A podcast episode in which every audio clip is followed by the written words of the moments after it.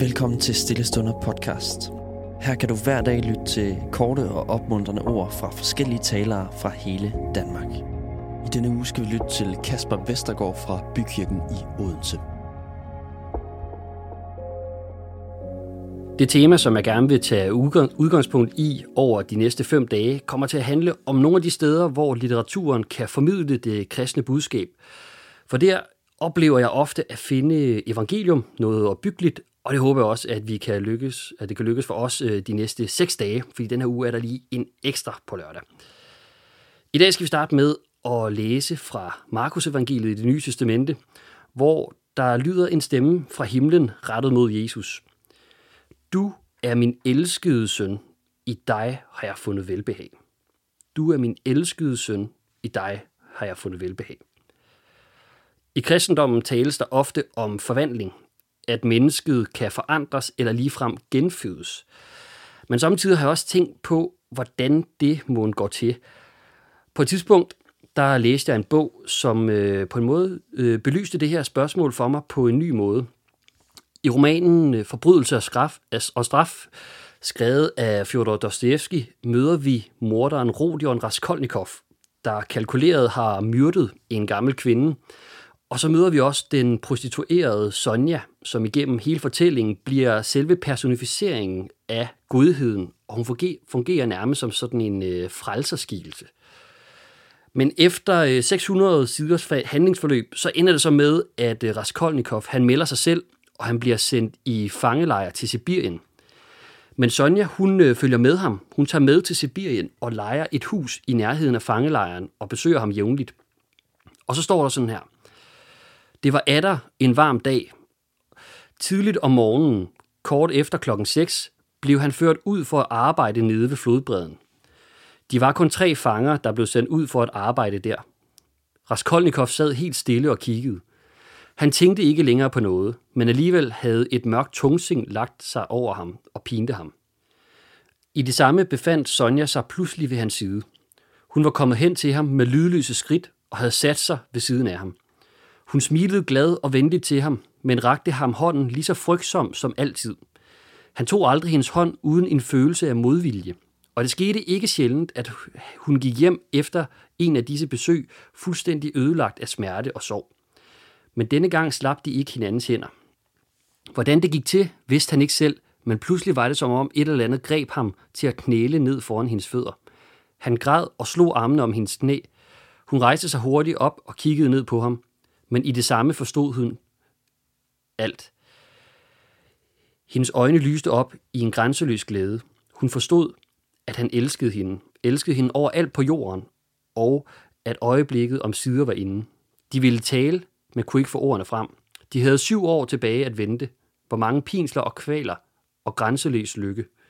Men nu var han genopstanden, og han vidste det, følte med hver fiber i sin krop, at han var en ny skabning. Hvad betød vel alle fortidens lidelser nu? Alt, til med forbrydelse, til med hans dom og deposition, forekom ham nu i dette øjeblik af opløftelse at være noget rent ydre og mærkeligt, men også næsten uden relation til ham selv. Sonja øh, møder her øh, Raskolnikov nede ved flodbredden i fængslet. Der er den her håndsrækning, der er den her knæling og kærlighedens opblomstring og den her begyndende øh, forvandling. Det var som om, at alt nu øh, måtte forandre sig. Hans forbrydelse, hans dom og hans deportation blev reduceret til noget rent ydre og uden relation til ham selv, øh, står der. Og øh, det er som om, at Sonjas ubetingede kærlighed frelser ham fra samvittighedskvaler, fra skam og fortvivlelse. Hun elsker det gode frem i ham. Egentlig øh, fuldstændig ligesom Jesu død og opstandelse. Og ubetinget kærlighed gør vores synd og vores skam, vores fortvivlelse til noget rent ydre, uden relation til os. Og jeg synes, den her beretning er smuk, både fordi Sonja, som er den mindste i værtslig forstand, prostitueret og fattig, i fortællingen får lov til at være den største, en kristusfigur, men også fordi hun midt i Raskolnikovs tungsind og svære situation elsker det gode frem. Navnet Raskolnikov er udledt af det russiske ord raskol, som betyder spaltning eller skisma, og det antyder på en måde øh, romanens budskab, at den her unge student med sit koldblodige mor på en gammel kvinde sætter sig uden for det menneskelige og kristne fællesskab. Men her er det, at Sonja hun på en måde ser en dybere historie frem i Raskolnikov. Hun sætter ham tilbage i det menneskelige og kristne fællesskab. I Sonjas blik er han mere end en morder. Hun vælter øh, tålmodigt og trofast. Hun elsker det gode frem, og så sker forvandlingen.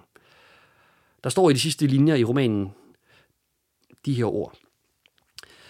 Men her begynder der en ny historie. Historien om et menneskes gradvis, gradvise fornyelse. Om hans langsomme genfødsel. Hans overgang fra en verden til en anden. Hans bekendtskab med en ny virkelighed, som han hidtil intet havde ane om. Det kunne give stof til en ny fortælling, men denne fortælling slutter her. Sonja minder os om, hvad Kristus gør for os. Vi er samtidig også de her spaltede mennesker, der har brug for at blive sat ind i fællesskabet igen. Og det, som den her fortælling minder mig om, er, at vi alle har brug for en Sonja, hvor frelsen og identiteten og kærligheden kommer ubetinget og udefra, og hvor det gode elskes frem i os. Og der, hvor vi kan møde det i vores liv, det er hos Gud. For evangeliet er, at Gud siger til os, øh, som han også siger til Jesus i Markus evangeliet 1, 11, du er min elskede søn eller datter, i hvem jeg har fundet velbehag. Kristus han ser dybere end vores utilstrækkelighed. Han ser på os med et nådigt og et kærligt blik, på en sådan måde, at det gode elskes frem. Og det er en kraft, der får noget til at røre på sig og spire frem, som ellers ikke vil være der. Det er der forvandlingskraft i. Lad os bede en bøn sammen. Himmelske Gud og Far, tak fordi, at du møder os med din kærlighed, som skaber og forandre, og tak fordi, at du med din ånd kan forvandle os.